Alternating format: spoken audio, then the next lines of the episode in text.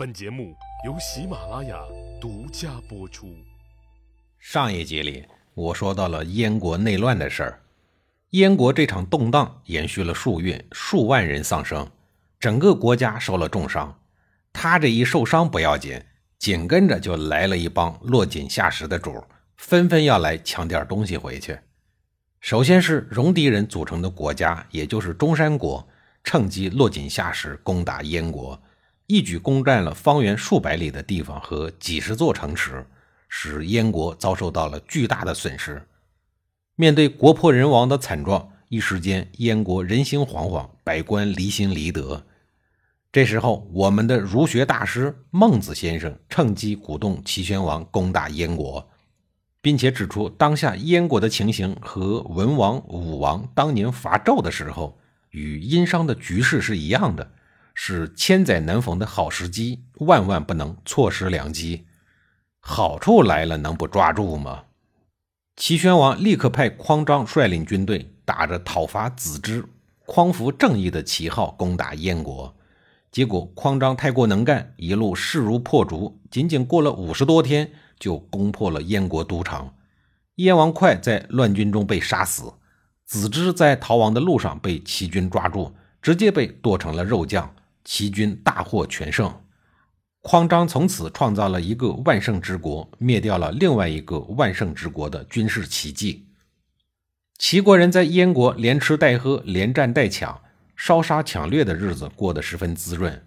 把燕国人的宗庙、国之重器等悉数都给搬回了家。这一晃就过了3年，看这个样子呀，大有长期驻扎在燕国的趋势。这时候赵国、韩国、秦国、楚国等国家实在是看不下去了，他们知道如果再不把齐国人赶走，燕国早晚被齐国一口吞下，而一个强大的齐国也是他们不愿意看到的。这一波干涉齐国的主要代表人物就是如日中天的赵武灵王。齐国人在各大诸侯巨大的军事压力下不得不退兵，随后赵武灵王将燕王哙当年送在外国当人质的庶子公子之于公元前312年从韩国护送回燕国继位，这就是燕昭王。燕昭王继位以后，摆在他眼前的是一个千疮百孔、伤痕累累的燕国。更可怕的是，这一时期各个诸侯都在奋力发展，企图称霸天下。西边的秦国有商鞅变法，赵国有赵武灵王的胡服骑射，魏国有李悝变法。这些变法不但让这些国家的经济高速发展，军事力量也空前的强大，他们还通过制度进一步巩固了封建法权，坚持赏罚分明，处处呈现出欣欣向荣的新气象。颇具有野心的各个诸侯们心里清楚得很，要想在这个成王败寇的乱世保护自己的最好方法只有一招，那就是让自己强大。经过内乱以及齐国掠夺之后的燕国情况之糟糕自不待言，燕昭王上台以后面临着百废待兴的局面也是不言自明的。面对这样的局面，燕昭王是如何让燕国重新振兴起来，最终报了齐国之仇的呢？关于这个问题，资治通鉴第3卷给后人总结了一句话，说吊死问孤，与百姓同甘共苦，卑身厚壁以招贤者。也就是说，燕昭王之所以能够重振燕国，主要的原因是他采取了体恤百姓、关注民生、招贤纳士的措施。燕昭王是如何体恤百姓、关注民生的呢？由于史料没有记载，我们无从得知。不过对于燕昭王招贤纳士，资治通鉴还是有所记载的，那我就来聊一聊这一点。人才从来都是一个国家振兴的关键。燕昭王之前，无论是魏文侯兴魏，还是秦孝公兴秦，亦或是齐威王兴齐，无一不是从重视人才做起的。燕昭王显然明白这其中的道理，所以才会表现得求贤若渴。但问题的关键是如何才能招纳到人才呢？那个时候既没有劳务中介，也没有猎头公司，更没有互联网。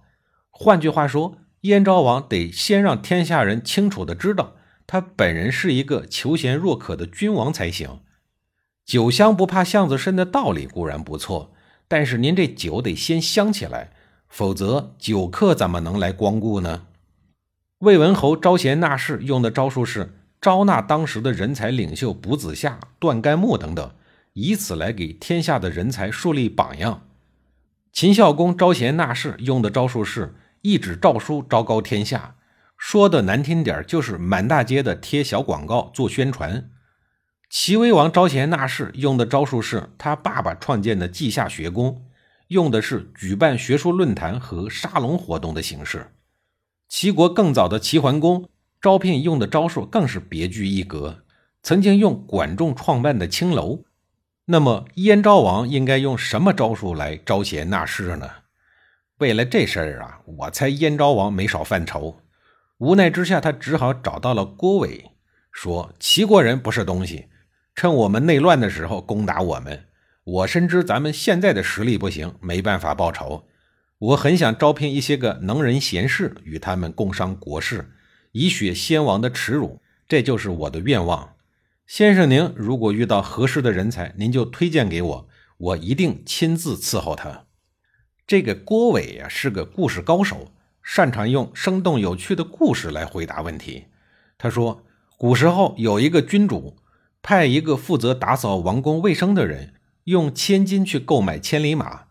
那个打扫卫生的只找到了一匹已经死了的千里马，用500金买了个马脑袋给带回去了。君主大怒啊，这个打扫卫生的人解释说，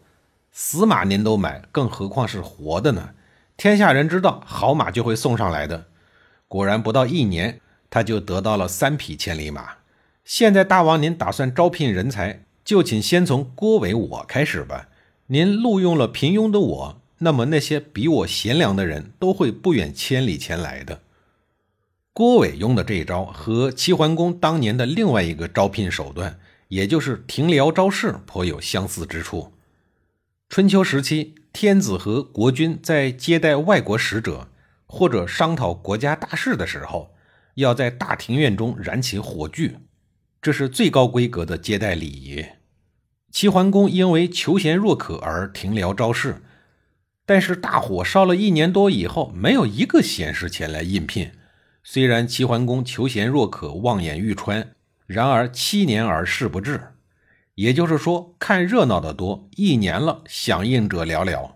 这让齐桓公非常的郁闷。宣传部门不遗余力的到处粘贴招聘广告，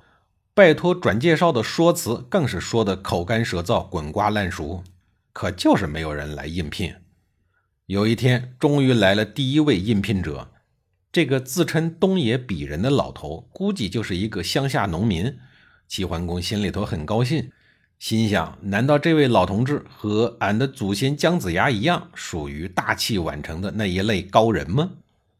齐桓公赶紧将老头迎进了大殿内，恭恭敬敬地询问老头有什么才能。老头回答说，只会99算法。老头的意思是说，我已经熟练掌握小学1年级的算术了。满怀期望的齐桓公仿佛被兜头泼了一盆冷水，大怒说，99算术孩子都会，您是猴子派来逗我的吗？老头严肃地回答说，大王，我求见您并不是因为我懂得99算术，我知道这也不算什么能耐，但听说大王为了招纳天下的能人，特地在宫殿里燃起了火炬，日夜等待天下能人的到来。可是呢，时间过去了1年多了，也不见有人来，这是怎么回事啊？得，反客为主了。面对应聘者的反问，主考官齐桓公是怎么回答的呀？下一集里我再给您详细的讲述。